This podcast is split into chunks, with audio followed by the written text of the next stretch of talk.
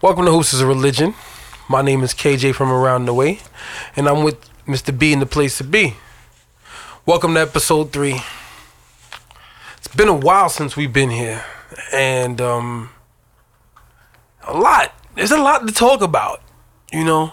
And we ain't going with no intro music, um, because uh, according to some of our loyal listeners, they had some problems hearing us out in the first segment of the first episode. So um, we're gonna dub that for now. And honestly, I think for this episode, it, it's kind of appropriate because th- there's a lot of things that we need to talk about.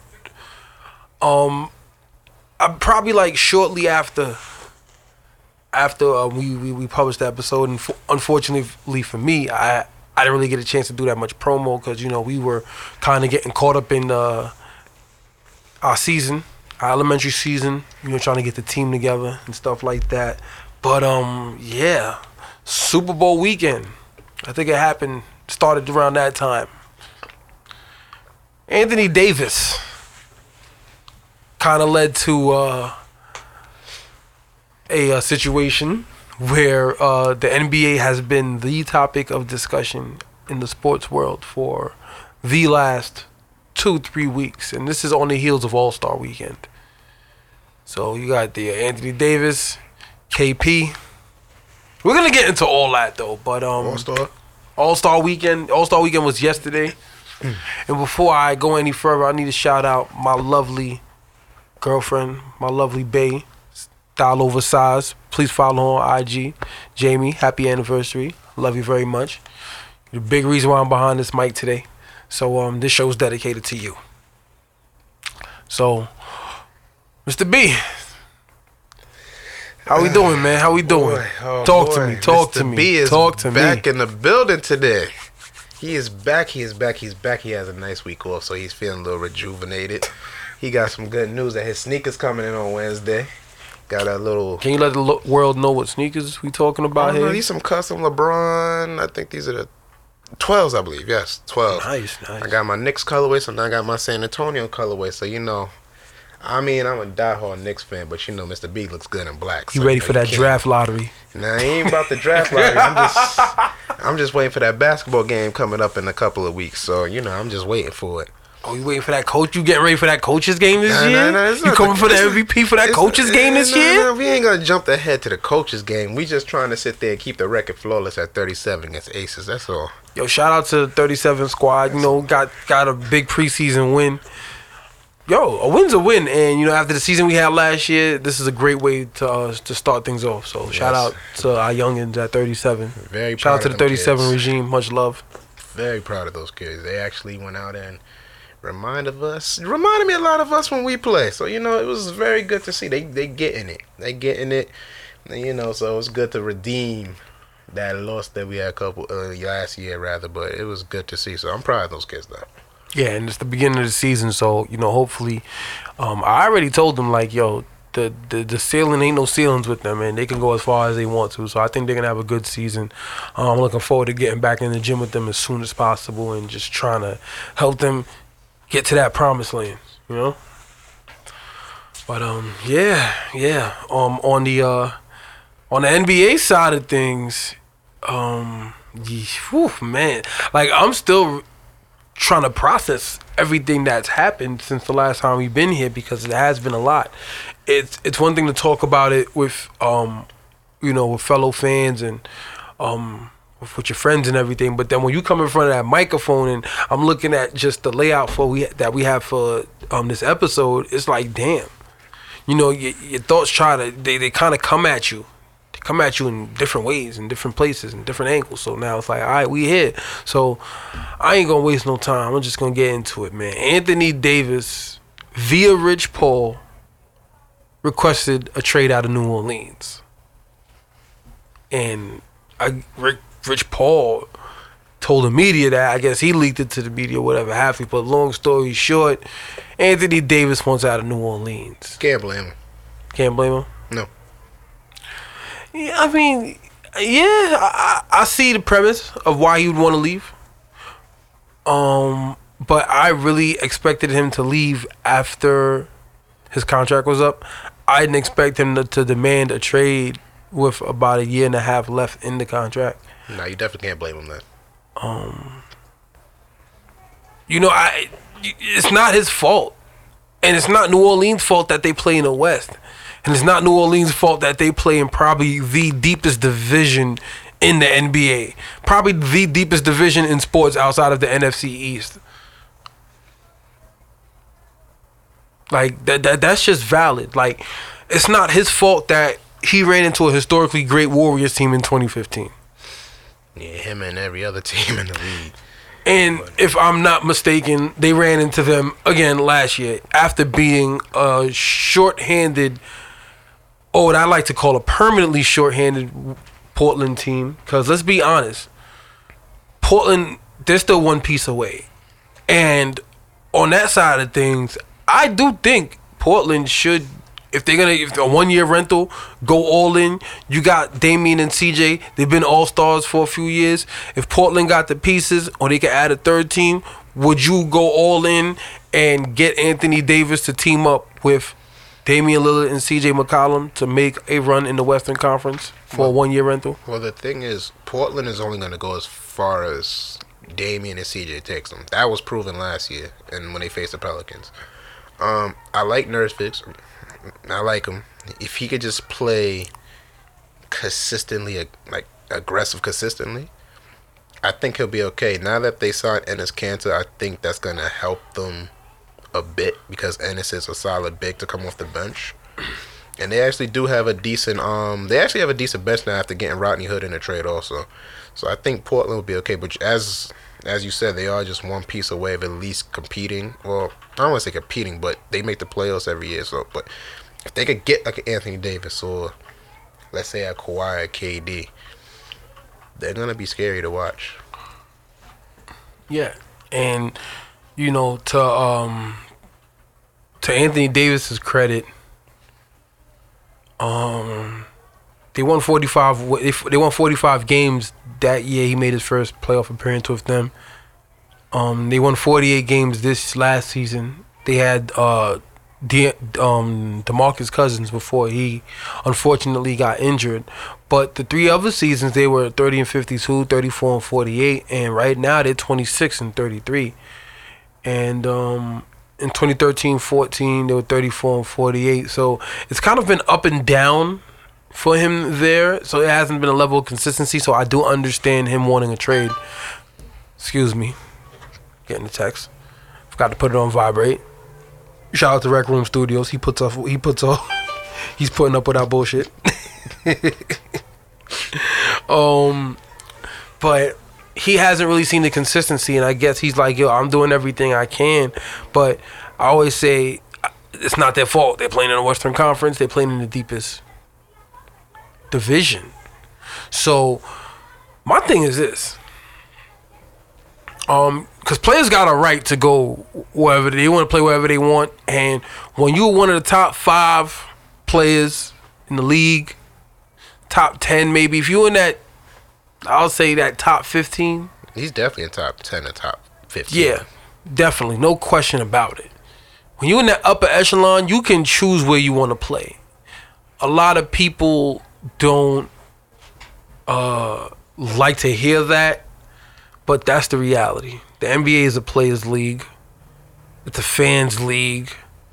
Um, the players and the fans coalesce to make the game, and um, the game is the game. But m- I also feel like, yo, it was kind of tacky for you to do that mid-season.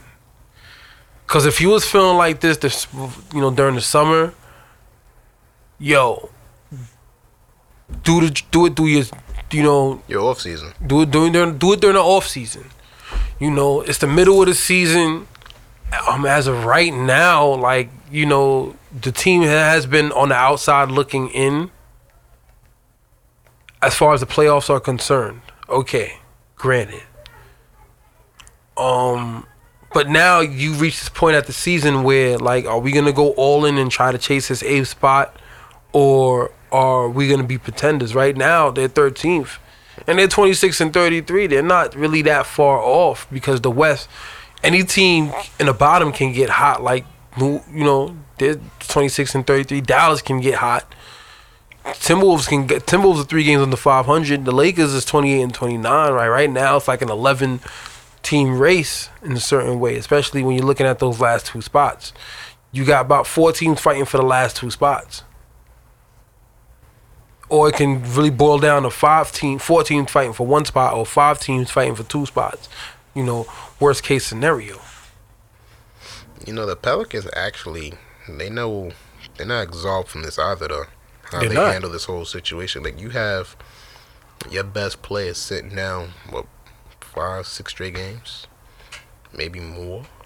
Just because he sat there and made it clear he wanted to be traded. I mean, granted, yeah, it puts the organization in a bad spot, but you sit him down. Like the league threatened to fine the Pelicans if they sat him down again. That's how bad and stupid this is. Like you know, your whole goal, your whole premise is to make playoffs, whether you're a talented team or not. Every team's goal is to make the playoffs and compete for a championship. So by punishing him, you sit there and you sit him down five, six straight games, and you think that's okay. So now, if I'm Anthony Davis, that's just telling me even more. I don't want to be here if you're gonna sit there and be this petty like that. I mean, granted, he could have handled this differently, sitting there waiting till the end of the season, making it clear he don't want to be there no more. But at the same time, you in the middle of a season, you gonna sit him down these games just to send a clear message for what? In the end, of, in the end of the day, regardless, if I'm the Pelicans, they should have traded him when they had the chance instead of making them ludicrous demands to the Lakers getting with four players and with four draft picks. And that's the thing too, because when you're looking at the offer that the Lakers uh, gave up, put up, Like literally, like they gave up their whole team. Lonzo, Kuzma. They wasn't putting Ingram the first time. Then they added Ingram. Then they added Rondo. Then they added Beasley. Then a draft. I think it was either a draft pick or two draft picks. It was one. the- I believe it was one I draft. think it was one. But the thing is, I like you also got Danny Ainge in Boston. He's like, yo, hold on till the off season. Which is smart. You know, he's trying to tell Dell Demps like, yo, hold off to the off season, and we can uh, make this. We can make this pop. We can make this deal, because um, he has. You know, the Celtics. They have a plethora of draft picks. They have great young players, and when That I say great young use. players, I'm speaking about Jayson Tatum in particular, who I feel like that's a make or breaker, because that really shows are the Celtics serious about getting Anthony Davis? If they're serious about getting Anthony Davis, Jayson Tatum's gonna be in that deal. I know Jaylen Brown's gonna be in that deal. I feel like Rozier's gonna be in that deal.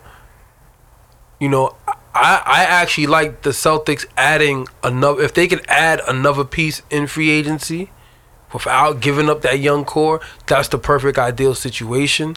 But this is why Danny Ainge spent the latter part of the post KG, the post big, the post original Big Three era in Boston. He spent a lot of time trying to put the team in position where if it's to be free agency, we're to find us. We're to be in contention of all the free agents. We're to have enough draft picks where we can we can take we can take risks on particular picks. Hope they pan out. They pan out and they become contributors. Great. They become main pieces. Great. If they become franchise players, even better. Also, we can also make those ki- those those kids that we develop good enough to be part of whatever deal we need to make. So Danny Ainge has done a masterful job of doing that. I feel like he's, as far as the, one of the GMs in the league, he's one of the shrewdest. So he wants Anthony Davis, and he's really he got a, look he got a hard on for that boy, straight up, and he wants New Orleans to hold off so Boston could come to the table. Like, hey, can't knock him, and then now that also gives New Orleans a chance to see what the market's for. Now they seen what the Lakers' best offer is for.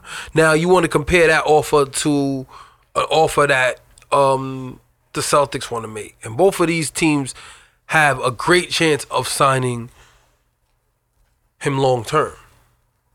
You know, they got a great chance of signing Anthony Davis long term, the Lakers and the Celtics. The Knicks are not in it. Main reason why the Knicks are not in it is because even though they have the max spots, they don't have no type of all they got is assets Whoa, and trade whoa, pieces. Whoa, whoa, whoa, whoa, whoa! I don't see I don't see them in Don't, it. don't, don't include. But don't crazier things have out. happened. Don't X them out because Crazier if, things have happened. If he don't get traded, ain't nothing from signing that boy from going to the Knicks if he can. Yeah, if he don't can't. make no mistake about it, because if indeed fortune favors the Knicks, usually it doesn't. But if it definitely indeed does, don't think that Anthony yeah, Davis can get. my thing is I'm York. I'm not gonna count the Knicks out. But as Trading far as what I'm seeing right now in the short term, in the interim, I don't see um I don't really see that happening. Because those are his three main teams. I mean, he said he never excluded Boston from a destination, but those main two teams he sat there and said he wouldn't mind playing for was the New York Knicks and um, the Los Angeles Lakers. So it could be possible that, and then Boston now he, he's saying he want to go to Boston too, but those three teams he could end up there. So I don't see him staying in New Orleans. Yeah. And I'm also thinking too, because he says he's gonna prioritize winning. So does that mean he's gonna be willing to take a pay cut? Mm, Because he's the right. Well, him wanting to be traded, like he wants to see if he can be able to, you know, keep that max extension chance. So I guess that's why he. I guess he tried to leverage that trade to the Lakers. So whatever, you know, I see the play. You know, you want to you want to secure the bag and try to win at the same time. Um, but my thing is, if you do get traded and you end up going to a team that's willing to go all in on a one year deal and and and see if they can get you back in free agency. Like I'm talking about like a Portland. Cause Damian Lillard is about what? He's about in his what sixth, like- seventh year right now. I think about 26, I know he wants to win bad more badly. But he, wants, to win, in badly, Portland, though. and he wants to win in Portland. That's the tricky part. so He that's the thing. Portland. If you trade Anthony Davis to Portland, and Portland is like, yo, we gonna get him on a one year rental. We're gonna see if we can try to make a run with y'all three. And depending on how good that run is, that's gonna give see if Anthony Davis can lean at staying in Portland for the future. Because I think Toronto has is taking that that take that same risk with the with um, Kawhi Leonard, and I think it was a win win for him perfectly because the Spurs got back a DeRozan, and we spoke about this in uh, I believe episode one. DeRozan fits what San Antonio does, along with Marcus Al- Aldridge, and these are guys that are veterans in the league, are still like on the back end of their primes, so they can still make San Antonio competitive. So that was like a win-win situation for them. What situation do you see for New Orleans that can make it a win-win situation to trade to to, to trade Anthony Davis to a team that might be like a one-year rental to him? you mean if New Orleans is logical in this situation? I'm giving them the benefit of the doubt. Because you know they they wasn't logical at all with that whole trade with the Lakers. At all. That's like Carmelo Anthony and the Nuggets all over again. I, I think you know what it was though. I think New Orleans because they didn't, they really didn't have any like there's no uh, there was no other offers. I think they want to make a bidding war, and when you got a top five player, and your top five player wants to leave, you gotta make a bidding war for him because you want to get them. You want to you want to do what's best for your franchise. You want to get the most back. Like they said, yo, I want they want to at least get somebody that has at least all NBA or all star potential, and that's not that's that's not a lot to ask. That's not a lot to ask, no, it's not, but they was asking for but they can't they Four. can't they can't see that market in the middle of the season, especially considering the fact that everybody's getting ready for this summer. This is one of the reasons why the Knicks had a hard time getting rid of a um a Tim of Tim Hardaway contract or Enes Kanter contract, and we're gonna probably go into that in the next segment. You I know, mean- when we get to the whole KP situation. I mean, at least with the Knicks, you knew what they was trying to do. New Orleans, you didn't know, because obviously Anthony Davis was the only player that was going to go if he was traded. Who else they could have sent with him? Maybe E'Twaun Moore. And then you forget, Jrue Holiday's on the Pelicans too. Leaving him all on the island, and we spoke about this before. He's one of the most unappreciated guards in the whole NBA.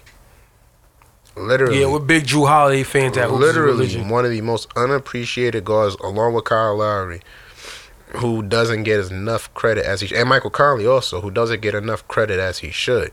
So now you wonder where does that leave Jrue Holiday in that mindset of does he want to stay in New Orleans? Does he want to go somewhere else to try to be competitive for a championship? That leaves New Orleans in a whole predicament, especially if you're getting Alonzo Ball in a trade or a Rondo, because now you're getting another guard back. And and and here's where things get more interesting. Speaking of Lonzo Ball, LaVar Ball comes out and says Oh, if go. he's gonna get traded, he wants Here we go. Lonzo Ball in Phoenix. I can understand why he said that. And Here we go. look, I ain't even gonna lie. I want that because Lonzo Ball is the perfect point guard to put alongside Devin Booker and DeAndre Ayton. Like, yo, cause look, like Lonzo doesn't demand the ball. He's not a ball dominant guard, but he's a ball dominant guard that can make plays. A young Lonzo pushing it with Ayton filling the lanes and Devin Booker spotting up. Like that gives them a nice core. That gives them a big three to build around for the post for post Warriors for the post Warrior for the post Warriors Western Conference And him and to go up against those too. um that that Utah to go up against those port um the the Denver's. Him and DeAndre Ayton too. Come on, man, that's Lob City. That that's another that's another version of Lob City. That would be interesting. So I, I I I like that. I like that move. I like that move. Like Lavar Lavar spot on with that. And he it's either Phoenix or a team that needs a starting point guard because I do think Lonzo Ball is going to be a starting point guard in the league and he has all star potential. If Phoenix does need a point guard too. And Phoenix does need a point guard, and Definitely Lonzo, I, I believe in Lonzo's ball ceiling being very high. You know what's sad? I wouldn't mind seeing Lonzo on the Knicks neither.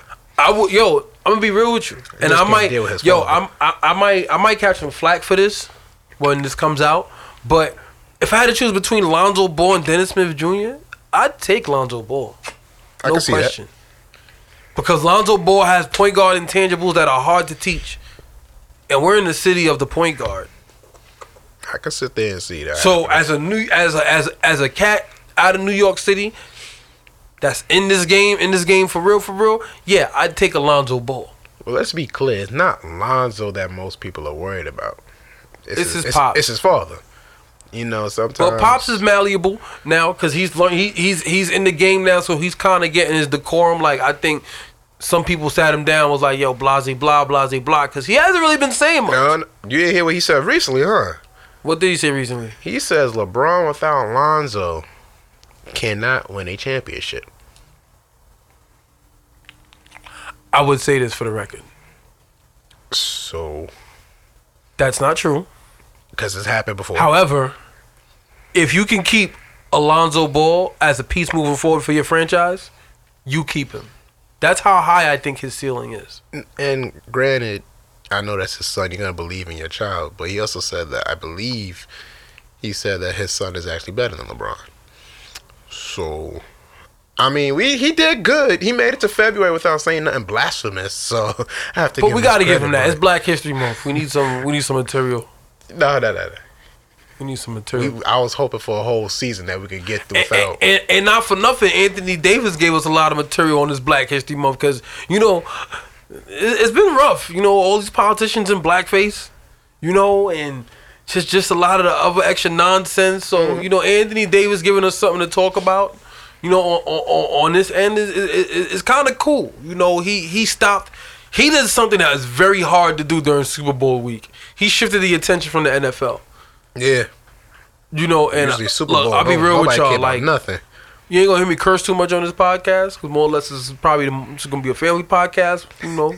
But fuck the NFL. I, don't like. Yo, I don't give a fuck about the NFL. But I that it the was Super Bowl. won. Um, Tom Brady trying to get that sixth ring, but yeah, all those storylines, whatever, whatever, whatever. And it's the Super Bowl, whatever. But Anthony Davis, like yo, he he he broke the internet. He broke NBA Twitter. Cause I was like at work. No, was I at work? No, I think so. I don't even really remember, but I remember going on Twitter and seeing. No, yes, I was at work, and ESPN sent the notifications. This was like ten o'clock in the morning. I'm like, yo, and from there, yo, it just took over, and um, that kind of led into that. That kind of leads us into our next segment. Um, with KP, Kristaps Porzingis. So long, farewell. Officially a Maverick. Hold it, hold it. I know you, yo, like Mr. B. I know you got a lot to say, but we gon' we gonna pay these bills first, and I'm gonna let you gather your thoughts. Uh, let's, So- let, let's let's be glad we ain't got the FCC on these airways. Facts. This is why this podcast platform is very important because there's a lot of things like that we that are you know are said and are going to be said by us that might not be um PC for some of the people that are a little you know we try to keep it a family show but that don't mean that we're gonna be um you know minimizing our truths They're gonna have to cover their ears for this one. so some of the kids might have to cover their ears because trust me, it's it's never in malice. It's just we get upset when common sense isn't being used. But we're gonna get more into that because when it talks when it comes to common sense and the Knicks, you know what I'm saying? That's a whole nother show. But we gonna get to it when we get back. Hoops is a religion of podcast. And we're back in the game. Hoops is a religion podcast, episode three. Now, we left off on Kristaps Porzingis and the New York Knicks. My bro over here got enough time to get his thoughts together, so I'm gonna let him lead this off, and um, I'm gonna do my best to provide him with the uh, support that he needs as he endures this difficult time. And I think this is a difficult time for a lot of Knicks fans because, um, like, the Knicks are actually tanking. I don't know, and I don't think it's intentionally. I think it's just because they have the young team, but the losses are piling up.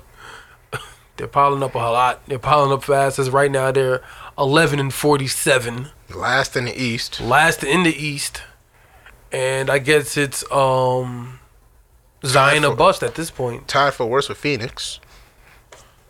you know. But um, hey, look, guaranteed top five pick, right? Man. Christos, whatever your middle name is, Porzingis.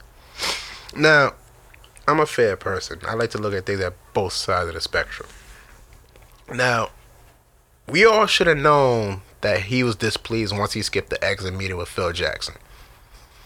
At that point, we all was pissed off with Phil Jackson, so nobody thought about it too much. But damn, dude, damn. You sat there and left and wanted to leave because things wasn't going in the right direction for you.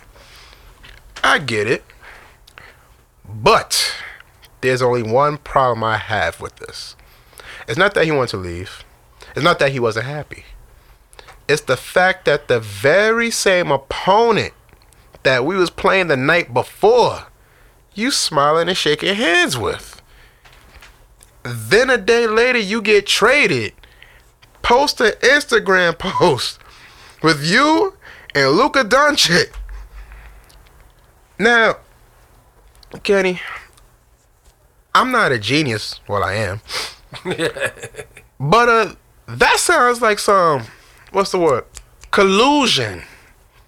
That was going on. Because there's no way in hell you're gonna be that happy with your opponent unless you know something's up. You think they knew about the deal before the deal went down? You damn right they knew about that damn deal. so you gonna go went with that conspiracy? Oh hell yeah. Oh absolutely. See, like I said, I ain't no genius, but I know bullshit when I see it. That there was some grade A bullshit. It most definitely was. And again, I get it. When you're not happy, you upset, you're gonna feel a type of way. I understand. But you don't sit there and do something like that. Even Kawhi didn't do shit like that. KD didn't even do shit. Actually, uh, KD kind of did, but he didn't. But that's another story. He knew this shit was gonna happen. He knew. And you know what's funny? I don't wish no animosity towards Porzingis. I can't do that. He's what 20, 21, 22. Can't wish no animosity He's towards still a kid, man. He's still a baby. Bullshit. I know pre-K kids that got more loyalty than that. Actually, they do got more loyalty than that. Because they don't know any better. But they know loyalty. They're not 7'3 and can shoot from Brooklyn. Damn it, but they got more loyalty than that. Loyalty, schmoyalty. These owners ain't loyal. Well, see, the, the owner's job is just to sit there and pay you. As long as they paying you, they loyal. Now, that's just one way of looking at it. I ain't gonna be completely blunt to how some of these owners act like dickheads. But as long as they paying you and you out there playing basketball, you're gonna be alright with your owners. For the most part, hopefully. I hope. But in this case here, you don't like the direction the team is going. Who does? Who did? You don't. You don't. You're not happy with the way the. Ro- it's a developmental year. This whole year was based off two things: Kevin Knox's development and Kristaps Porzingis' recovery. That was it. There were no things about making playoffs. It was nothing about competing for a championship. And then on top of that, being competitive, luring a free agent. Most of the time, I can sit there and say this season, the Knicks were pretty competitive. Most of the time, not most than when they usually are. But damn, you want to sit there and just up and leave? Even Enes Kanter still wanted to sit there and play at that point. Oh boy, this is. It. Go ahead, Kenny. Go ahead. Go Yo, ahead. look, I understand. I understand your frustration. You know what I'm saying? I'm on. I'm on IG Live right now. You know what I'm saying? And um, it's funny that while we're talking about this, um, shout out to the um Die Hard Knicks podcast on Anchor. Um, you know, I've been listening to his show, and he be coming through with a lot of with a lot of points. I didn't really get a chance to listen to your episodes yet, but I'm gonna I'm gonna catch up on it. I'm catching up on all my podcasts this week. But pertaining to the Knicks, and for the sake of this segment, I've been talking about this for a month, so a lot of my talking points have already been firmly established by the people that I know. I have no problem coming up on here and repeating these same things. So here we go. Number one, if KP didn't want to be here, good riddance. Number two, there's already been there's been questions about his durability, and when I say his durability, I'm speaking about him being a young boy getting his legs under him. Kristaps mm-hmm. Porzingis is mm-hmm. only what 22 years old, and for the sake of the podcast and for the fact that I have a laptop in front of me and Basketball Reference is one of my favorite po- favorite websites. I am looking at Kristaps Porzingis right now. He is 23 years old. Two years younger than me. He's two years younger than you, Mr. B. And he's about what, 10 years younger than me. Even I finish a game with a damn broken wrist. Come on now. Oh. Yo, Mr. B, he ain't, he ain't from New York, man. He played in New York, but he ain't from New York. That's a different makeup. Gotta remember that. Touche. But. You got to remember with, with, with KP, when you look at his numbers, he's always played better in the first half of the season. That is also true. He is al- he's always played better in the first half of the season. And it's the second half where he can't hold up because he doesn't have his legs. So him unfortunately getting that injury wasn't much of a surprise because of his frailness cuz we were just talking about it before the show. Like Dirk had a little more meat on him when he got into the league than KP. Mm-hmm. Ain't that right? Mm-hmm. Right? So saying that to say this, he still got to add some Muscle. muscle. Like when you look at the transformation that Giannis has made, He gained like 50 pounds of muscle when he came when he came in at 19. He gained 50 pounds of muscle. from the time he came into the league to now, he has l- looked like he looks like a machine now. He's like yo, he is he's filled out. And I still think like he's 25 now. I think his grown man strength is starting to come in. Mm-hmm. So that's why you're seeing Giannis The way he dunking the on way people, he is. yeah. And that's we're gonna talk about that, you know, towards the um, tail end of the show. We're gonna talk about the show that he put on yesterday. If they won, he would have definitely won the MVP. I think he Um, should have won the MVP. Nah, you can't give an MVP to somebody on a losing team. I'm not just. I'm not with Yeah, that. my brother said the same thing. I'm not with that. But the fact of the matter is, he's 6'11", two, he's 242 pounds. That's what he's listed as, right? So we can go to his rookie year. His rookie year, he was like what? He had to be like 195, 190, if not less. soaking wet, in. right? Porzingis hasn't really put that that strength on, and him being able to, um, have a whole season off, especially after his ACL, he could get his legs under him, and now he can train. You know, he's he can train to get his legs under him. I think him sitting out a whole season is going to help him play better second half basketball. And if we're gonna really be honest, there was question marks about if Kristaps Porzingis was really a franchise player. Mm-hmm. He showed the potential, but his durability plays a big part into that question. He was also still learning how to play off of double teams. That takes a while to learn in the NBA. But I must say this though. As unhappy as I am that he's in Dallas, especially because I'm a Giants fan too, and you know that history.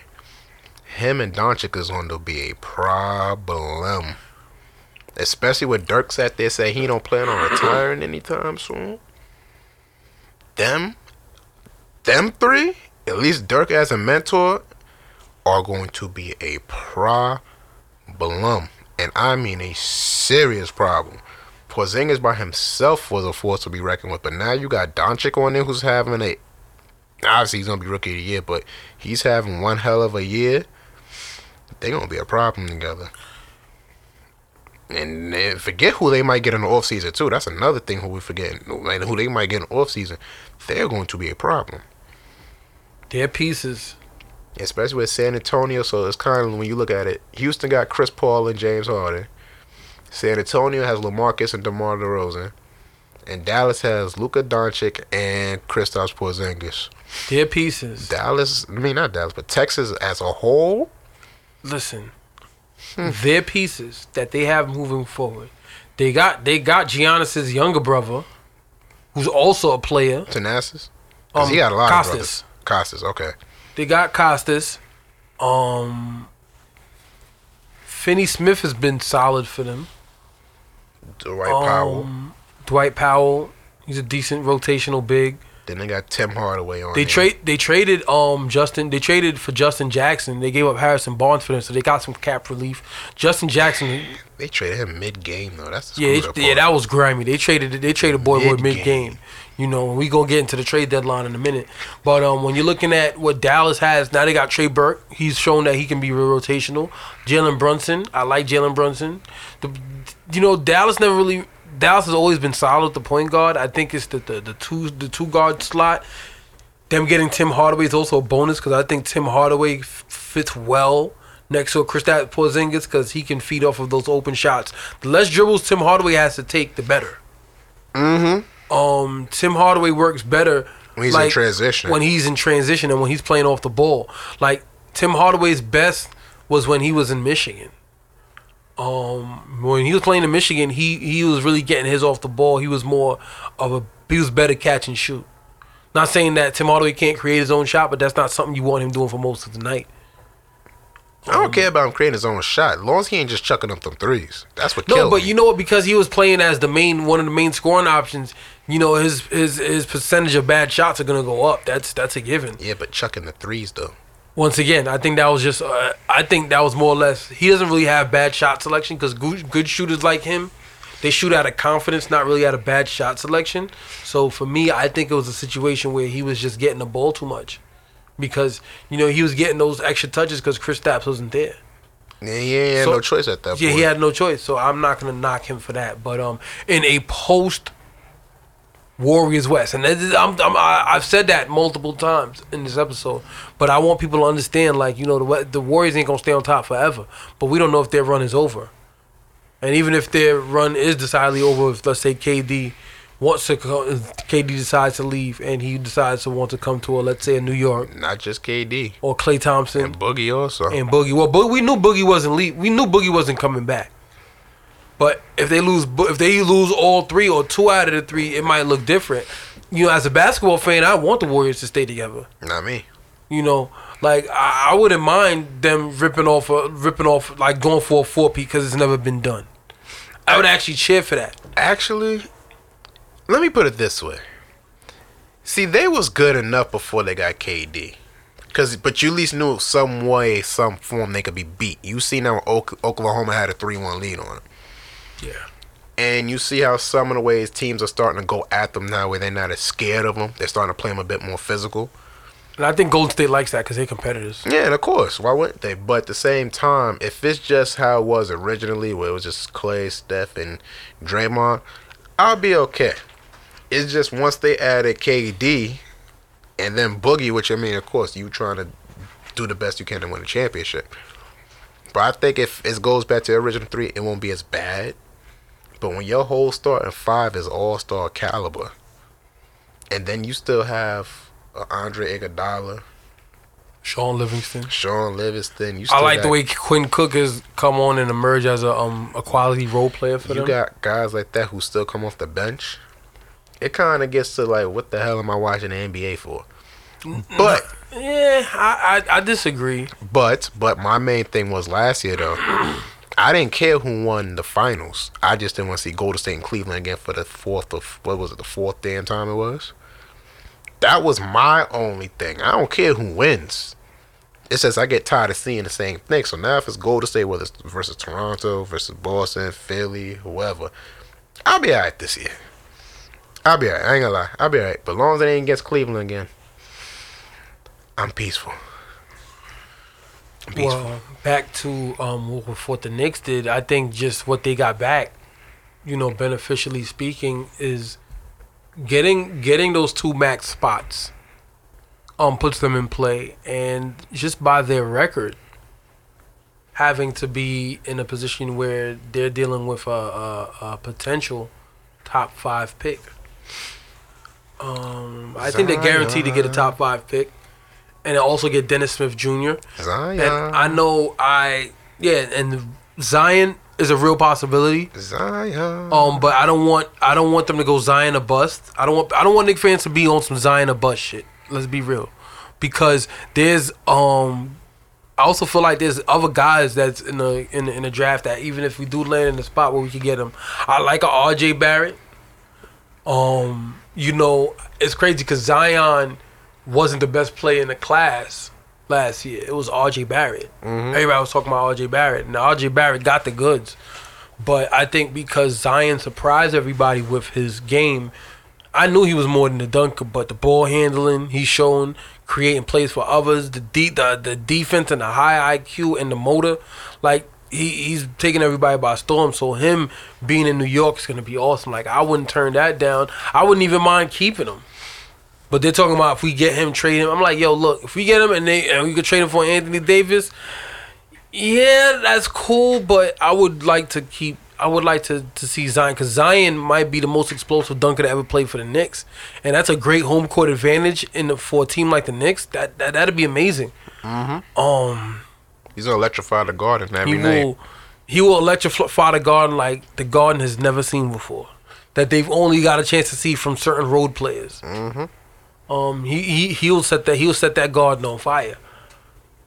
But um, And that would be good for Knicks fans to go there and see an electrifying play. I don't think they've. I think Dennis Smith can fill that void. He can. But he's not gonna. He's not. He wouldn't be on the level as uh, as a Zion. No, well, I'm not saying he can, but you know, when was the last time like I can't remember the last play. That's why I kind of early when I said like Stoudemire is like one of my favorite Knicks of all time because granted he was one of my favorite players.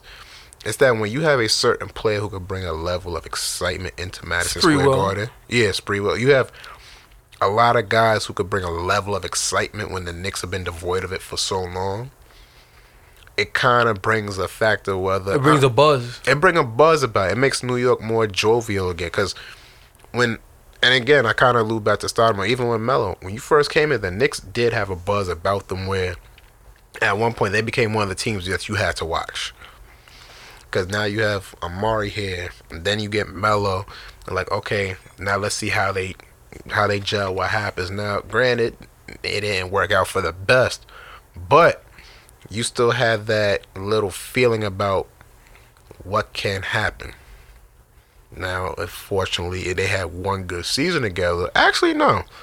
They had one good season. Their first three wasn't overly bad. The first season was Stoudemire got here, then the lockout, and then that year when they won 54 games. It wasn't awfully bad. It was the last couple that were pretty terrible, but the, the Knicks still did have a buzz about them where you knew you had to watch them. And then when Brooklyn came into town and they had that rivalry against each other, that also gave something else to be um, spoken about also. Because now you have another team in New York battling for supremacy. Yo, look, the Nets.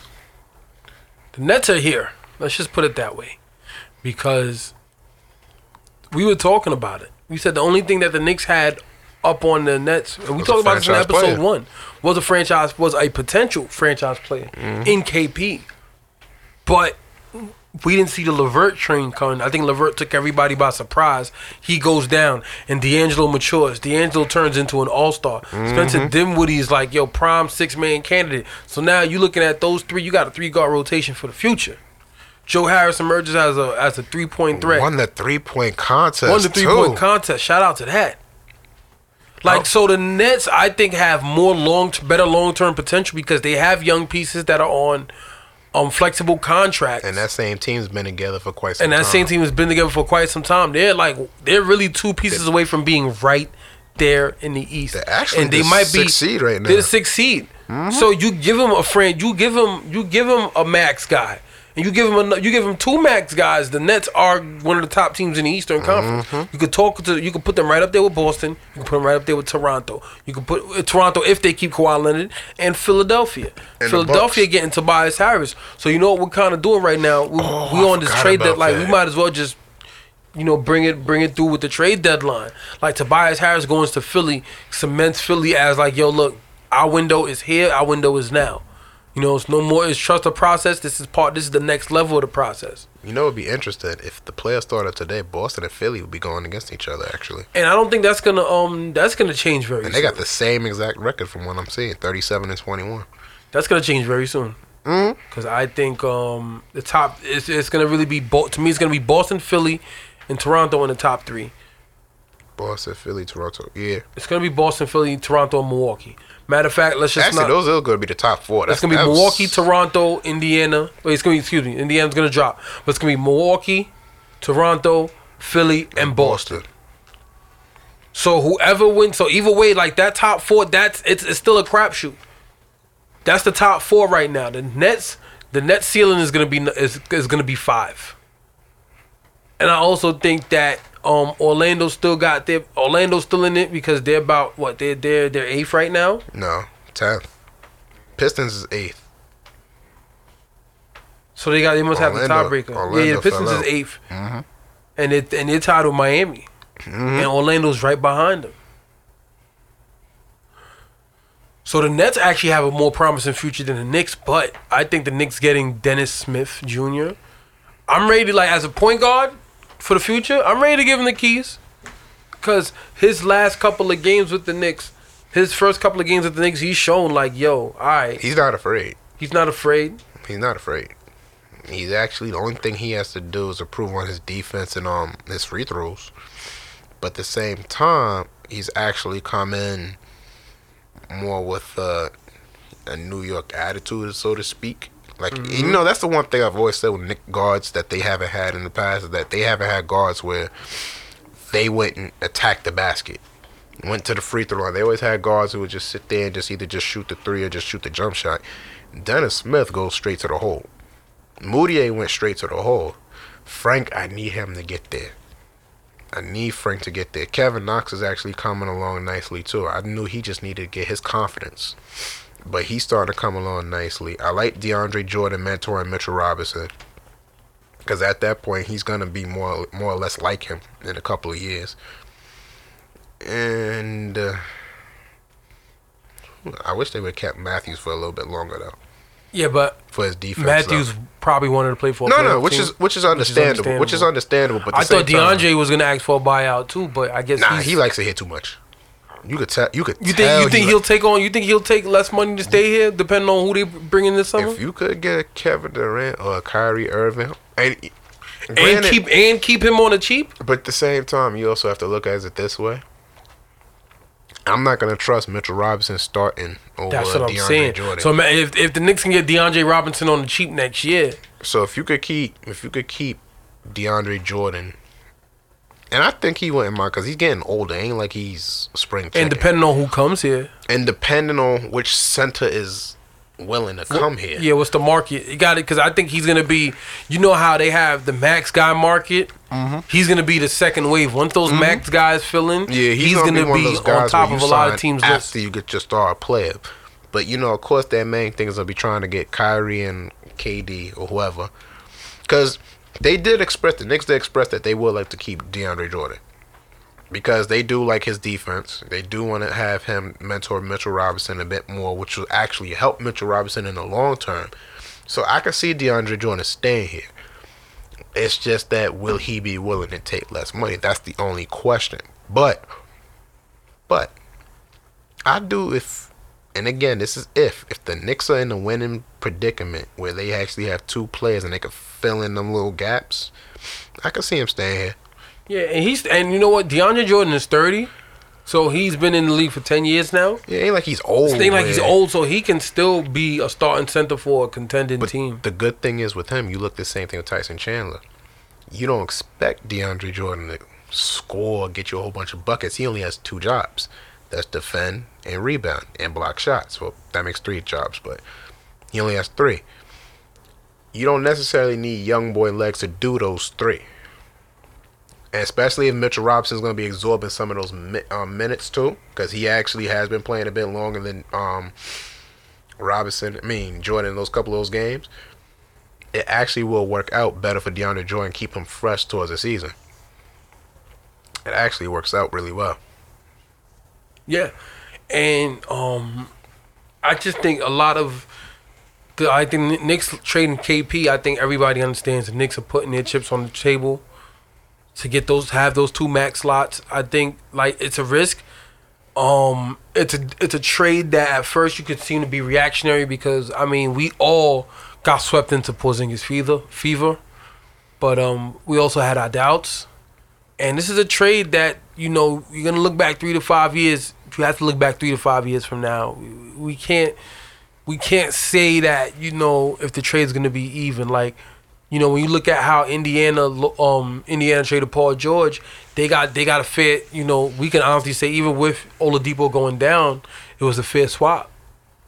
Um, so we can't really call trades until you know we see you know the the the, the product the you know the end product and how it works out on the back end. Because the Knicks getting those two picks from Dallas to me is great because that gives them seven picks for the next five years, along with the cap space right now to get a player. So you know it gives their um it gives them the the, the picks to, to to to make good decisions, draft the best players, and develop them. So I, I actually like you know when you really start to sit down and look at this trade, I think this is a trade that's gonna pay off for the Knicks. Um, either way, they're gonna have a better team next year, and I think next year they're gonna be a team that's going to compete for a playoff spot. And I'm calling it from now. It all just depends on who they sign. Yeah, That's the only thing. Because again, I've spoken to this like a lot of people before. Not a lot of people have the fortitude or the mindset to play in New York. Is its own world, and you know, Knick fans, we could be at times irrational, very. very irrational, and some, but dedicated and passionate nonetheless. Though, can't take that away from Uh, oh no, absolutely away from not. them. But at the same time, a lot of people can't have that handle that pressure of playing in such a market. But at the same time, you can almost say the same thing about Laker fans too. Maybe not so much the irrational, but actually, yeah, hell yeah, the irrational part too. Because when you're a team and you're so used to winning and having a winning mentality and culture, you gonna expect nothing less but than the best. The only difference is with the Knicks is we've been deprived of it for so long is that when the moment we don't get it, we kind of sit there and lose our damn minds. Where the Lakers, on the other hand, and the Celtics have been, you know, at least in playoff contention, or at least won championships in the past 20 years, you know, they have that taste of victory. But Knicks fans, we need it bad. But you know, like with the Knicks, it's like yo, if you want to play here, you want to play here. You know, Of course. we Knick fans pretty much are the type of fans that want players that want to be here, and Mm-hmm. you know, Embrace the city. embrace the city. We talked about that um, on prior episodes. Um, and it's also a situation where the Knicks get slandered. Whether win or lose, like people just like slandering the Knicks, and I think it's primarily because I said it on uh, on Twitter. Hoop, Hoop is a religion. H O O P is a religion on Twitter. Um, I said for the most part that it's you know the general perception of it is you know traditionally they have an inept front office, and we're gonna probably have either a 21 segment or a whole episode dedicated to this. You know, it'll come probably during the summer as we get closer to free agency, just because it might make sense to talk Ooh, I can't wait to that episode for free agency. You know, Ooh, like I it, can't it- wait. I think it's it's easier to talk about it towards the tail end of the season because I want to see how everything tune, tunes out. They still got about 24 games left, so Mm-hmm. before we get to that, before we get to that and talk about that for a whole episode, you know. But that's just you know, their front office has a tradi- they're traditionally inept. You know what I'm saying? And you also have to deal with the passionate, yet occasionally reactionary and delusional fans. hmm And the beat writers who make their coin triggering, triggering the sensibilities of Oh, both. of course. So when you have all these things coalescing, it makes New York like the punchlines are too easy to write, Mm-hmm. and you know it makes it such low hanging fruit for casual NBA fans and NBA fan alike to like laugh at the Knicks. So you know when you are a star player taking that on, it's that's a lot to take on, and it's not built for everybody. But I do think that the Knicks are probably in the best position that they've been. In I think the they're in a better 20 position that they're in. No, I think they're in a better position than they were in in 2010, even without the franchise player, because they have the two max slots. They're not. I know they're going all in on KD. They went all in on LeBron also. But the the the, the common the consensus at the time was LeBron had a chance to come here. 2010 actually wasn't a bad year. You know, I think 2010 you we had Gallinari and Wilson Chandler. Gallinari Yeah, and Wilson yeah, Chandler Felton. aren't weren't franchise. No, Felton wasn't there in 2010. No. But they ended up getting him in free agency. But remember, Amar'e only ended up here because they struck out on LeBron James.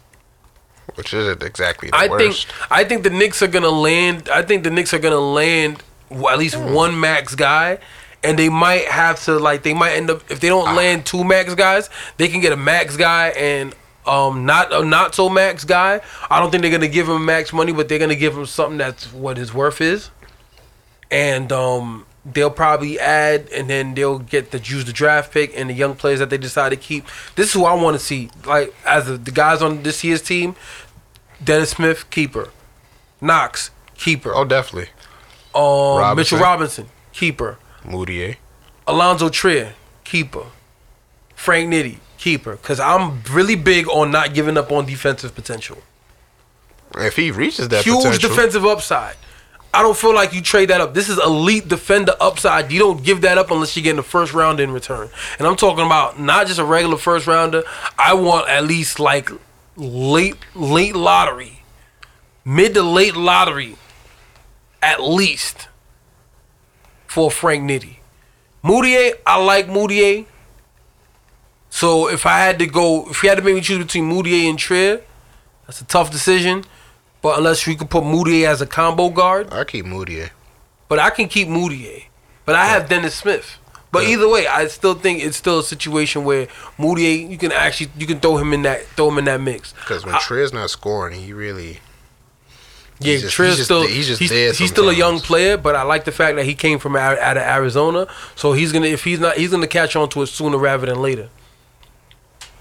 But um, overall, like the Knicks are gonna do good in the summer. I, I want Knicks fans to actually. I know it's hard for me to say this, or hard for Knicks fans to hear this from me, but have some faith, have some optimism for once. You know who we're overlooking in this free agency too? Who? Kemba Walker. Overlooking him. Overlooking him. And he's having one hell of a season this year.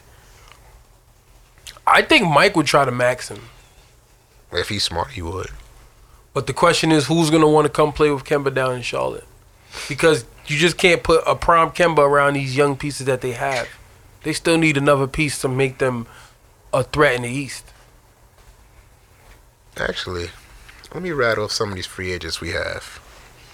Obviously, we already know the top three in here is Kevin Durant, Kawhi Leonard, Kyrie Irving, Kemba Walker, Klay Thompson, DeMarcus Cousins, Jimmy Butler, Butler Nikola Vucevic, Tobias Harris, and Kristaps Porzingis. That's the top 10.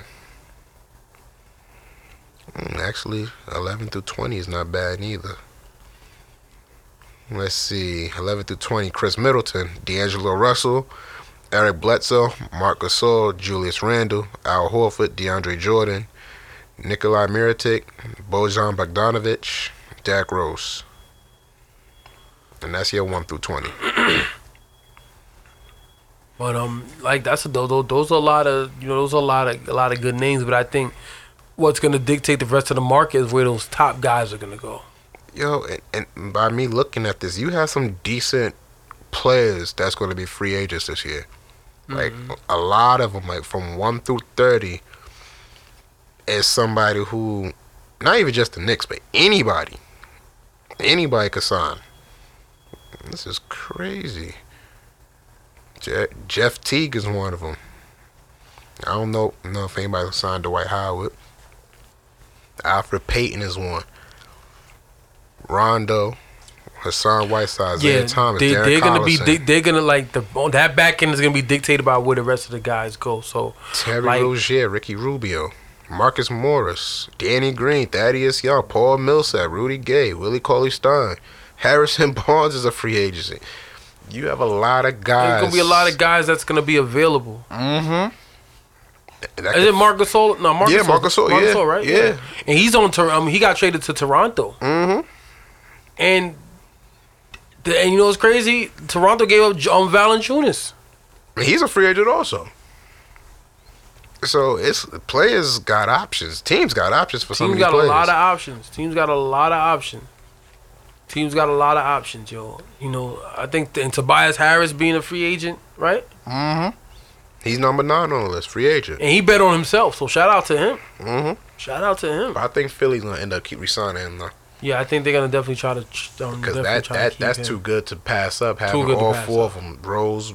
No, excuse me, not Rose. You know it's a move. You know it's a you know it's an uh, underrated move that I think might help um, Houston. Iman Shumpert going to Houston. I Mm-hmm. His think that's defense. gonna, his defense. His defense. He might, you know, I think him him combining with um, PJ Tucker and giving them that tenacity and that ability to play small. That's gonna help. The, that's gonna help them in the playoffs. Especially if you put James Harden in the point guard spot.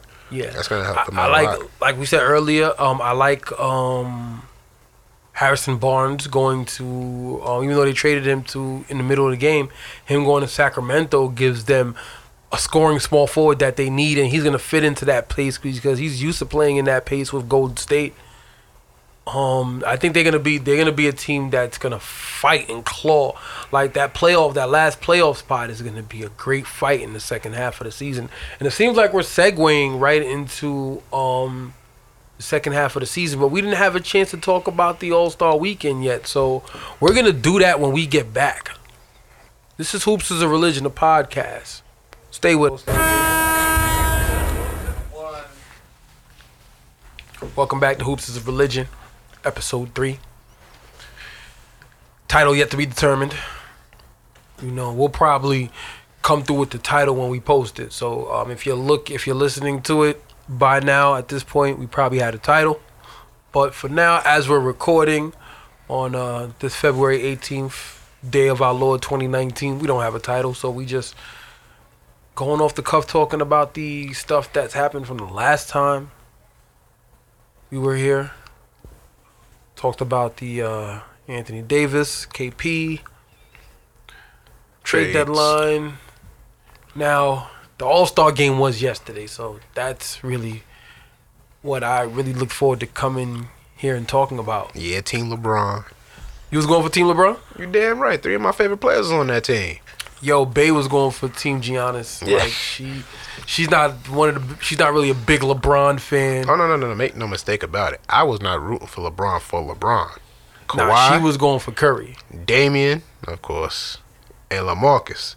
You see how Damian turned it on in the third quarter? Oh, you're right. Dame, Dame time. Come on now. Dame time, like yo, he's like you know what's crazy. And I looked at LeBron's team. I'm like, yo, damn. It's funny. All of all of, all of the free agents were on his team. So You know what he was- doing? You think he was trying to recruit on the low? Nah, I think that's the one time. I know Bradley Beal openly admitted to that, but Yo, and speaking of recruit, there's a video that emerged of Kyrie and KD in the back talking, and Kyrie's gesturing to KD. Like, look, there's no audio, but he's saying, like, yo, two max slots. Two max slots. It's time. That's the um, you know, that's what it's saying at the the caption of the video, and this I guess this happened before you know they got on the court on Sunday. But here's the thing, right? Kyrie, KD, Dame, these are all some of the best third quarter players in the league, LeBron included. So I knew when they were down, I knew they was gonna come out the woodwork. Like I knew it was serious when they started the second half with Dwyane Wade on the court. I mean, they never really was out of it. Yeah, they wasn't out of it. You're not really out of it like And a, in the most they was game. down was 13 points. So Yeah, like no, really they was like 20. It was like almost 18, 20 in the Actually, first yeah, half. it did get to a point like that. I think they was up 13 at the half day. It was up yeah, 13. yeah, they got it down to 13. Yeah. but they came out and it, it got really competitive earlier in the um in the, in the second half than it usually is. But I think because of this new format, it, it I love this new format. It's like street ball. You pick your five, you pick your team. Um, they practiced the day before, and even the beginning of this, the beginning of the game, it wasn't looking as lackadaisical as the years before. You know, there wasn't that much defense, but everybody was getting the groove and everybody was doing their thing. The ball was moving. It wasn't looking like, oh, we're not gonna like not not play defense, but we're gonna not play You know, defense. Giannis had a, a, a alley. Steph threw uh, Gian, he even throw him alley. He bounced him an alley. And that shit went all the way to the top of the building. Got it. Yo. He went down and got it. He, Giannis went and got that shit. He went up and came back down with the hammer, and man, that was crazy. Yeah, and um, I now I think the whole nation got a chance to see what the Milwaukee Bucks are fortunate to have in their um on uh, you know on their on their courts for the next couple of years, and um, him and Khris Middleton, that Bucks team is a really really good team. I really think that they're gonna be like they they're gonna be a tough out. I can't call them a favorite, but they will be a tough out. Like like that that top four of the Eastern Conference is a dogfight. You know, Embiid played pretty good. I like I like what Simmons did this weekend, um, especially in the uh, the USA World game. He really really did good. He really came out aggressive. I like the USA World game. That was a fun game to watch. Those are always usually the best ones. That was a really fun game. Luka Doncic was playing with so much joy. Like it's hard not to like him because he was smiling the whole He's always game, smiling. and that's and that's Go cool, man. That's what you know, and that's one of the things that we love to see. Like, yo, we love seeing guys enjoy the game. You can compete at the highest level and still like enjoy the game, and I like Luka Doncic playing with that kind of joy. He he he he he's just a joy to watch. Just not only his skill set, but just his general enthusiasm of the game. It's it was it was a joy to watch. Trae Young. That trade is even. That that Atlanta Dallas draft night trade, it's a win-win for both teams. He almost could have. He almost won the skills challenge. Almost did. Almost. Jayson Tatum Jayson didn't hit Tatum that had half court shot. He hit a hail mary for that win, because he was because Trae Young was actually killing that whole skills challenge. And if Jayson Tatum did not hit that heave, Trae would have won it. Yeah, he definitely would have won it. I think one thing with Trae, um, people underestimate his ability to get to the basket. I did. Mm-hmm. I know I did. I knew he was a he was able to, but I didn't think he was that good at it. Good, good at it now, but he's proven me wrong. The the, the the the the shot is there, no question. The passing ability is there, no question. He was fun to watch because he came off the bench and almost got a triple double. Yeah. Yeah, that was actually a fun game. Shout out to Kevin Knox representing for the Knicks. You know, Yeah, I'm happy that he got selected to go. I was real happy for that. he was really really good. And the Nets showed out this weekend. Joe Harris winning the three point shootout. Oh, New York got a victory You know, for that one. D'Angelo Russell. Yes. And speaking of New York, shout out to our LeFrak's own Hami. Hami Diallo winning a dunk contest, dunking over Shaq in those customized Under Armours. Dennis Smith Jr. out there representing And, also. and, and just in case y'all didn't know, shout out to Rec Room Studios. You know, we in the heart of the rack. Can I can I call it the heart of the rack? Am I in the heart of the rack? I want to make sure I get it right because you know I ain't trying to get jumped when we leave here. But LeFrak is in the building. You know, we not too far from there, and you know I've been fortunate to see him play. You know when he was in the AAU circuit, so I knew that this guy's the goods, and he's, you know, definitely doing this thing in the league right now, and I think he's gonna get better. Shout out to J. Cole for turning up North Carolina though. Yo, that halftime performance yes. was lit. Middle I actually child. read something about that halftime performance that they said, um, like it was like, yo, he he kind of looked out for his fans with that halftime performance because they said, you know, because they don't usually allow people on the floor, but um, he had uh his fans wait in a separate spot and then he put on a free concert for them afterwards.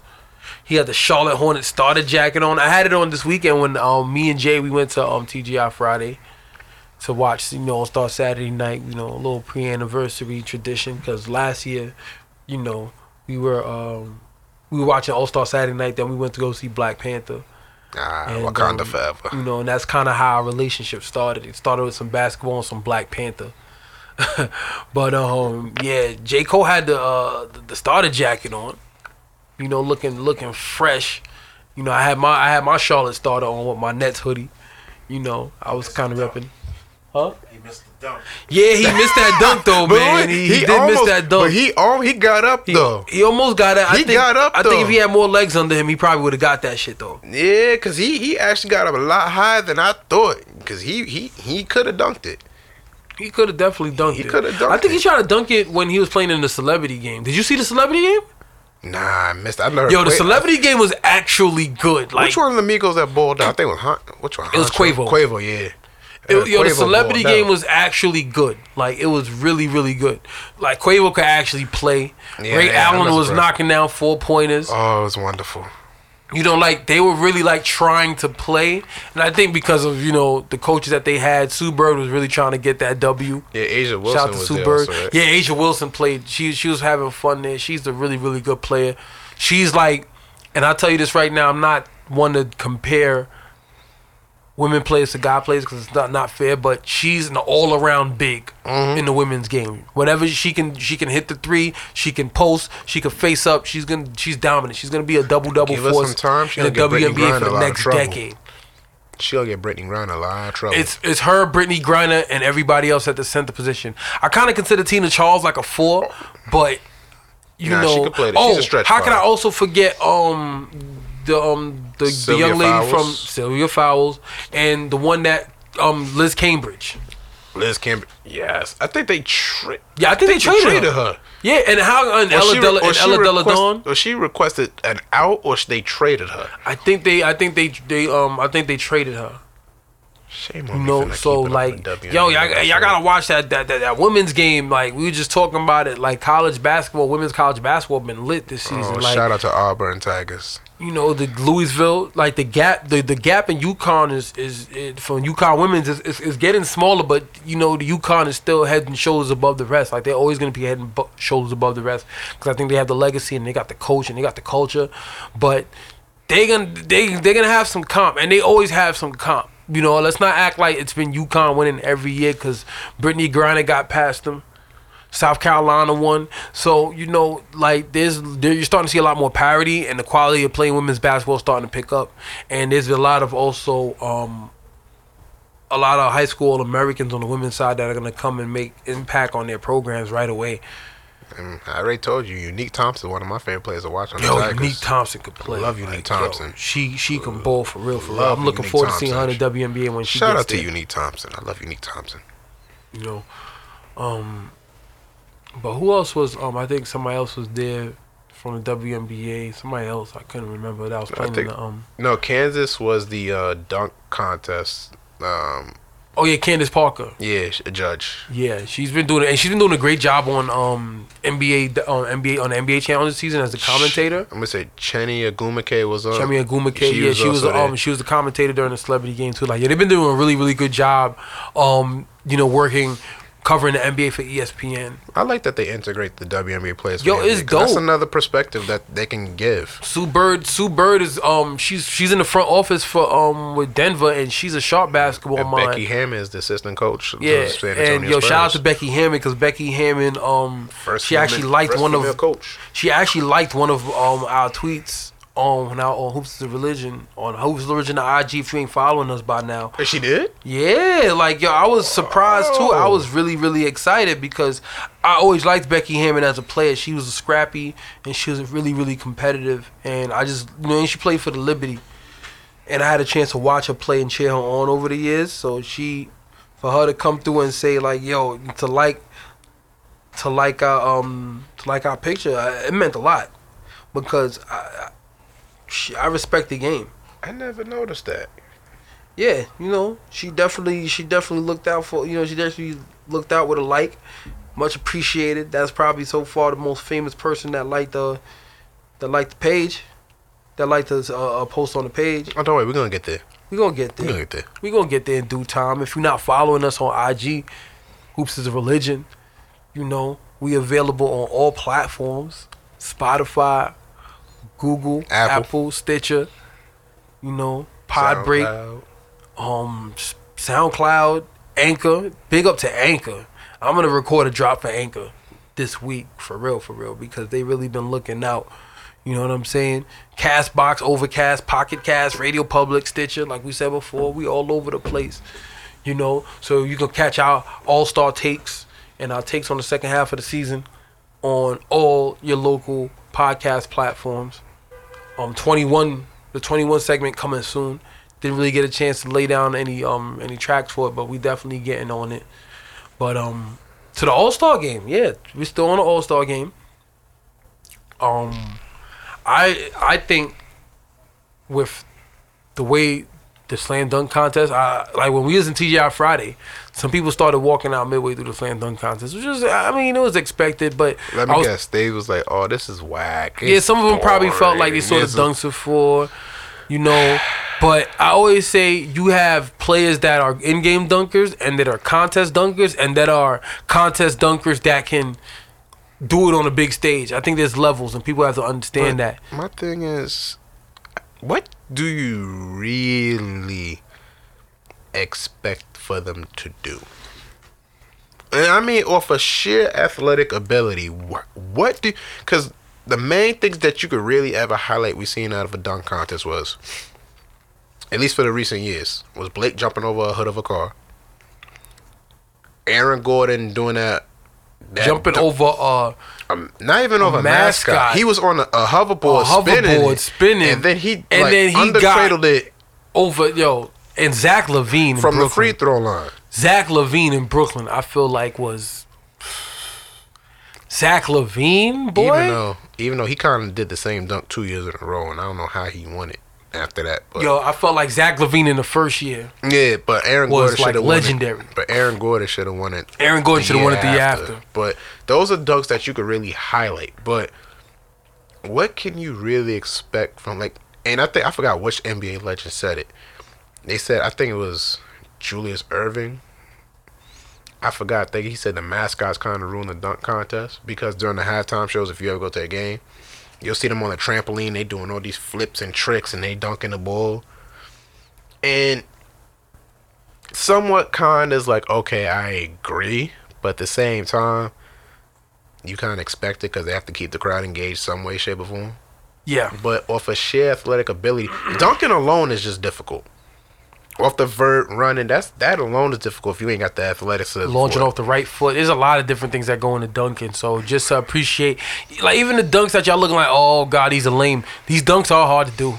Yeah, cause look, just especially where you um j- like jumper over another person. And I'll even go as far as saying, even when you're talking about like the three point contest, like shooting a basketball off a rack is different than getting it in rhythm in the game.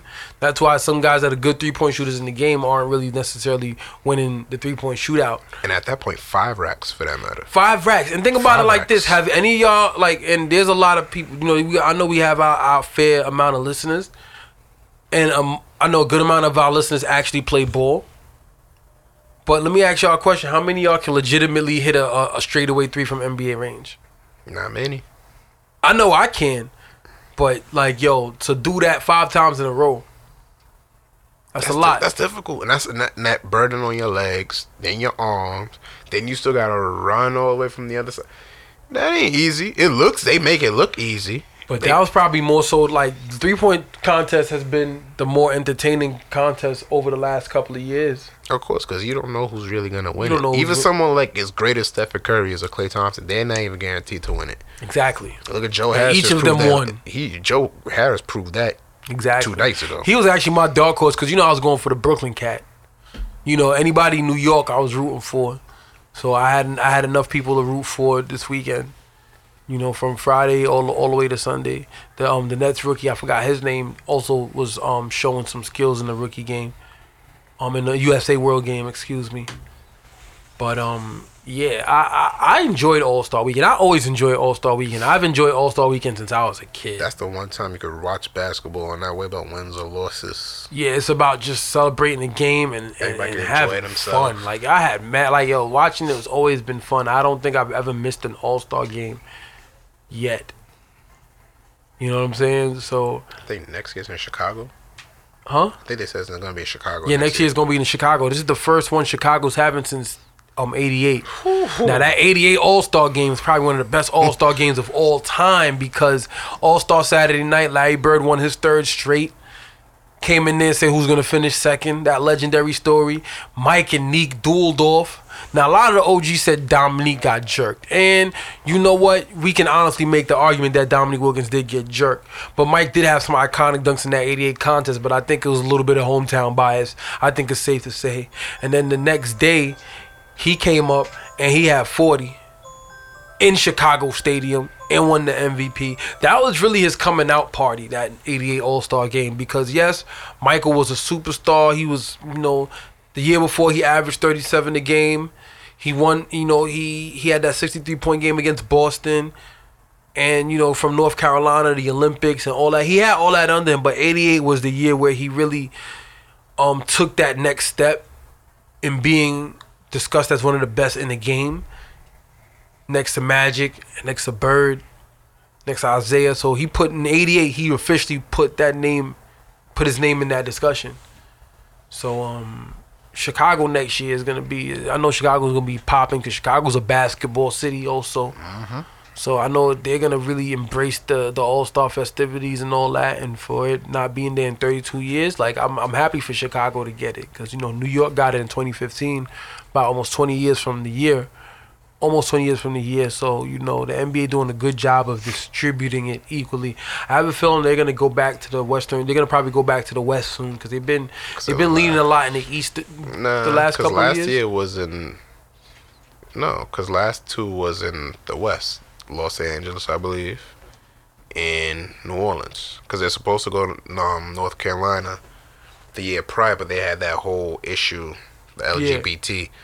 So yeah, and that, and that was the right move. Yeah, so they ended up going to New Orleans. Then they bought it for Charlotte. Then they're going to Chicago. So I think it's two in the West and two in the East. So I think after Chicago, they might end up going to somewhere in the West. I would like to see the All Star game in Portland or someplace like Yeah, that. Yeah, Portland deserves an All Star weekend because they've after you know they're one of the most passionate, loyal fan bases in the league. They have a great history. They got good. They have a very loyal fan base. So I think Portland would be uh, uh, ideal. For, I think for the fans, it would be a great destination. But we know how these players are. They they might need to find somewhere to party over there, some shit like that. So. Nah, All Star um, game is a party. All, know, All Star game, All Star weekend is a party. You know, I think the one thing that we learned is like the All Star weekend makes the party. You know what I'm saying? The city doesn't make All Star weekend. All Star weekend makes the city. So I don't. No matter where they end up, I think they'll be in good shape. Um, But um, overall, like it, it was a really, really a great, great weekend. Um, I was glad to see KD get the MVP. You know, he got his what second All Star Game MVP, so he's he's filling up his trophy collection real, real quick. And now that that's come and gone, um, you know, I enjoyed everything from Saturday to Sunday. Now you got about maybe each team got about maybe 24 to 26 games left in the second half of the season. Um, what's your prediction? You got any second half predictions? Hmm. You know, nah. The Lakers have to make a run. That's that's for starters. The Lakers have to hold, make a run.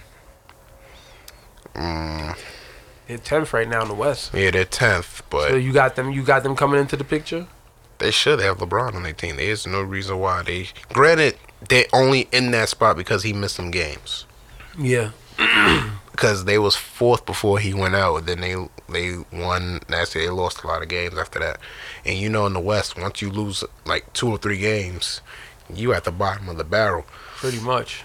So I do think that um the Lakers do have to make a run.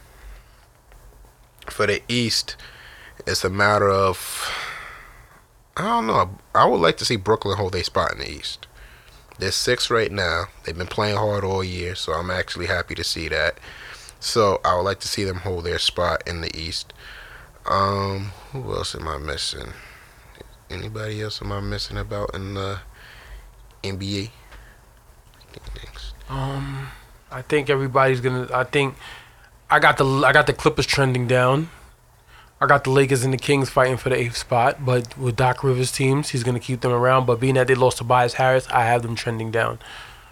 Um, Well, another can Portland hold the fourth spot? See, Can- now I'm looking at it. Can Portland, might the not hold the fort because with, with Harden's historical tears, something that we didn't really get a chance to talk about. Um, he's been going off. He's gonna. I think he's gonna keep them around. Also, CJ and Damian's gonna keep. they- They're gonna keep Portland afloat. Um, the Jazz are coming together.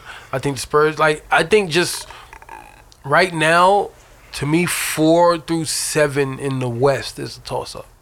No, no, I think about it.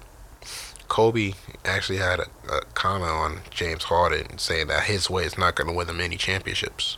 Well, if anybody knows that, it's Kobe. So, you know, despite the historical run that he's had for the month of what, January, they're only, That's not gonna sustain. they're only fifth. Yeah. And, you know, you would think that, you know, of course, the Thunder playing well because Paul George has been playing out of his mind. Denver's been playing great all year. Golden State, you expect them to be in the top two, top three. Um, I expect Houston to end up going up and down. They're not far out of the fourth spot. So right now, I could I could say five through five through ten right now. Five through eight is a toss up. It's a toss up. even Five five. to eight is a toss-up. you can even say five through ten is a I'll toss say four through ten. Four through ten. And here's why: because Oklahoma City has established themselves as right now a cut. Of, they're they're right up there. They're they're the third spot, so justifiably so. They're in that upper echelon. I think I can see a, a OKC Golden State Conference final. Mm-hmm. Denver's a little green. They're they're green behind the ears, so But they have the record, But they play hard. but they play hard, so they might be able to play loose and play with a like yo, whatever happens, happens attitude. And we know if you do come, that's kind of the mentality you have to have in the playoffs. But Denver's So- missing some players too, though. and they're still missing some players. Mhm. But like you know, depending on who falls in that San Antonio, because right now San Antonio's at the seventh spot, Mm-hmm. and San Antonio I think has the pieces to put. They have the pieces and the vet. They have veteran pieces to pull off an upset against a Denver. De- San Antonio, that's gonna also be. They're like in the same. They're like in a better spot than what Portland is. Yeah, But it's gonna be determined how far DeRozan and LaMarcus takes them. exactly. They're in a better spot than Portland because they got the veteran leadership and they got the players. They got better pieces than Portland, but it's gonna be based off how far can Lamarcus stay aggressive. Because sometimes Lamarcus is passive, then he's one of the tops. He plays like one of the top power in the league one night. Then he's, you know, like eh. Yeah, he has And- to keep his foot on the gas. yeah, he has to keep it on the gas. He's playing great. Don't get me wrong. Don't let me say I'm fooling anybody, but he's playing great. But sometimes you want to see that aggressive demeanor come out of him a bit more. DeRozan's actually having a career year in San Antonio, which is actually good to see. So it's gonna be based on how far can they go? And if majority of the Spurs could stay healthy. Yeah, that's going to be interesting to watch.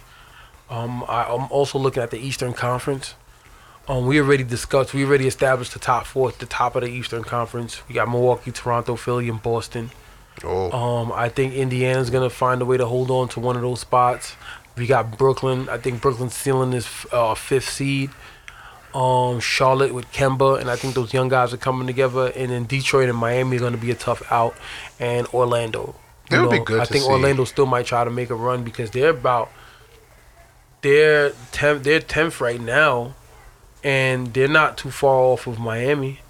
They're maybe about a game and a half behind Miami it was good to Detroit. see Miami make playoffs for Dwyane Wade's last. Yeah, I think I think Miami's gonna get one of those. Um, cause look, cause right now, Indiana can drop, but they're thirty eight and twenty, so they they probably solidify their spot. So they might drop down to number six. So you got Charlotte, Detroit, Miami, and Orlando fighting for the last two spots. I'm just upset that we ain't gonna see a Wade versus LeBron finals. Nah, that's not oh boy, that would have been something. That would be hilarious. That would have been something. like Dwyane Wade got to go back to, to like 2006. Dwyane Wade got to walk in and you know what I mean play with the OG Dwyane Wade and whatever they have in order for that to happen. Cause um I think 06 Wade can go can run through anything that's in the top 4 Mhm. Mhm. But that's that's being hypothetical. But um I want to see Miami. I want to see Miami get to the playoffs for the sake of Dwyane Wade's last run. Give him a shot. Um, Orlando still has um, Vucevic, and they still have a young core. I think Aaron Gordon, who's been a little little inconsistent this year, um, he might pick up his play in the second half. I want to see him pick up his play in the second half. I don't understand why they drafted Mo Bamba if they still have Vucevic. Um, well, they probably because Vucevic is a stretch five, Yeah, but so you can play mom. You can you can afford to play. You can afford to play uh play a Bamba, and then they have. Jonathan, but they also and they got Isaac and Jonathan then they got Isaac too, Gordon. though.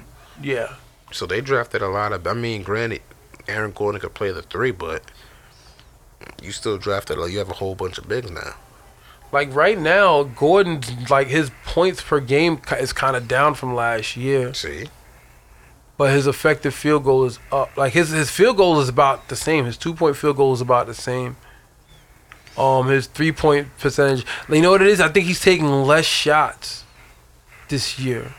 He's actually his his his his like his assists went up. So I think it's just about him maintaining his consistency scoring, but his actual his numbers don't look bad actually. you know what? Aaron Gordon's a lucky dude. Why? Why? Why you say that for? You seen who he was dating? No, You don't know who Dakota Gonzalez is? The Gonzalez twins? no, Dakota and Dylan Gonzalez? I don't know who they are. When you get the chance, Google them later. Why don't you tell the world who they are? Because I don't know. How can I'm I, taken, so I ain't really paying attention to these. I mean, besides besides just who they are, they're not like no. How can I say this? Um, they're more known infamous is playing for the um, the Lady Rebels in Vegas, UNLV, I oh, believe. UNLV, okay. Yeah, and you know they've always been known. For first, I think they was in Kansas. Oh, the sisters. Yeah. Oh, the know- ball players. Yeah, you know who they are. now I know who I'm about to say you have to know who they are. They the reason why I started watching college female basketball. Wow, You gotta know who they are. Funny for That's a lucky. Okay, now I know dude. who y'all, who you're talking about. Yeah, they're They very did- talented young they, women. They doing big things. They got their own app that they launched, I believe. yeah, they they shout out doing- to them because they handling they they, doing- definitely handling their business on they and doing off the big court. things. you Big know. things. But um, I think Orlando, like I said, I think Orlando, Charlotte, Detroit, Miami, they're gonna be fighting for the last two spots. Mm-hmm. Um, everybody else, you know, good luck in the draft. Especially Hopefully the, Knicks get the especially number one pick. You know, um, I don't know about Cleveland. I don't know about Chicago. The I hell don't know about Atlanta. Cleveland. All of them, I don't know where they at. John Wall coming back next year, so the Washington Wizards is in limbo. We're gonna probably get to these situations as the end Oh, of the season right. goes. Wall's gonna be out for another year. You know, but yo, it's gonna be a like the Western Conference playoff run is gonna be great. Eastern Conference is a dogfight as always. You know, so hey, when the second half of the season starts, Duke and Carolina playing next playing this weekend. Yes, March Madness is around the corner. one. Oh, you know, high school tournaments. AAU ball's about to start up again. So right now we in February, but March is gonna be here before you know it. Before, you know it, our AOA season's gonna be in full swing. Our own Summer March ball, Madness is gonna start soon. Yo, like basketball is a beautiful sport, y'all. can't wait for that Like, basketball we, game. We we about to get in a prime mode. 2019 is really about to be lit on all ends of the basketball spectrum, and we're gonna be here to cover it. So on that note, yo, we're bringing this show to an end. Would you like to shout out anybody? Uh, yes. This past Thursday was Valentine's Day, Okay, okay. Happy Valentine's Day. but in this case here, it was also my grandmother's birthday. God rest her soul. So Job bless. This episode is for my grandmother today. Rest in peace, Grandma. I hope you're proud. Oh yeah, yeah, I know, I know that, but you know, I don't get the chance to really No. celebrate Valentine's Day because of it's her birthday, so it kind of gets a little Yeah, gloomish. I But understand. so today, I definitely have to give this episode for her since the first episode February. I have to give this episode for her. Yo, and shout out to my grandmother, Andre, Andre Genius. You know, March 1st. It's going to be her, um, she would have been 90. She would have been 90 this year. God bless her soul. You know, happy Valentine's Day to her. Shout out to, um, shout out to my baby Jay once again. It's our anniversary. Lady J. You know, style oversized on IG. For all my lady ballers that are listening out here, you know, especially if you're plus size, she got them looks. And even if you're not plus size, like you said, style oversized. So her style is swaggy. She's definitely doing a thing for the ladies out there. You know, um, shout out to Rec Room Studios, best engineer in the world, our Greg Popovich. You know, shout out to uh, Mums and Fritzo. Shout out to my brothers. You know, shout out to um Ya, Nostalgia NYC at gmail.com for your styling needs. Um, happy Black History Month. Shout out to 37 Posse. Um, shout out to Regulators Basketball. Um, am I missing anybody? Mm, well, you, as far as I think you covered everybody who you know. Yo, uh, like I'm just trying to make sure, you know, everybody that's been supporting us from. Well, shout out um, to everybody who's been supporting this card podcast. Yeah, you know, and I know I ain't really been promoing as much, but I'm I promise y'all I'm getting on it. I'm just trying to get my life together. If you know me, you know why exactly what I'm talking about. You know what I'm saying? I just moved on with new opportunities. So I'm just trying to get everything settled in, and once everything's settled in, it's gonna be hoops and hoops is a religion. But in the meantime, you still can find us on Anchor, iTunes, Google Podcasts, Spotify, Breaker, Castbox, Overcast, Pocket Cast, Radio Public, Stitcher, IG Hoops is a religion, Twitter Hoop is a religion, SoundCloud, you know, um, Hoops is a religion at gmail.com for show ideas. You know, engage with us on the IG, engage with us on Twitter, eh, leave the comments, let us know how you feel. We're gonna be adding a hotline soon, so y'all can just call in, leave messages. We'll probably play some of them on air, play some of them during the 21 segment. You know, um, shout out to Queens in the building. Shout out to the working class. You know what I'm saying? Anything else you'd like to add? Would you like to sign us off, Mr. B? Oh yes, I got a new one today. Let's give it to the world. Ladies and gentlemen, boys and girls, children of all ages, I want you to remember this and remember this only. It's not whether you win or lose, it's how you play the game. So, with that being said, I must bid you all good night, goodbye, good night. Hoops is Game IG. Changed, game over. Rec Room Studios.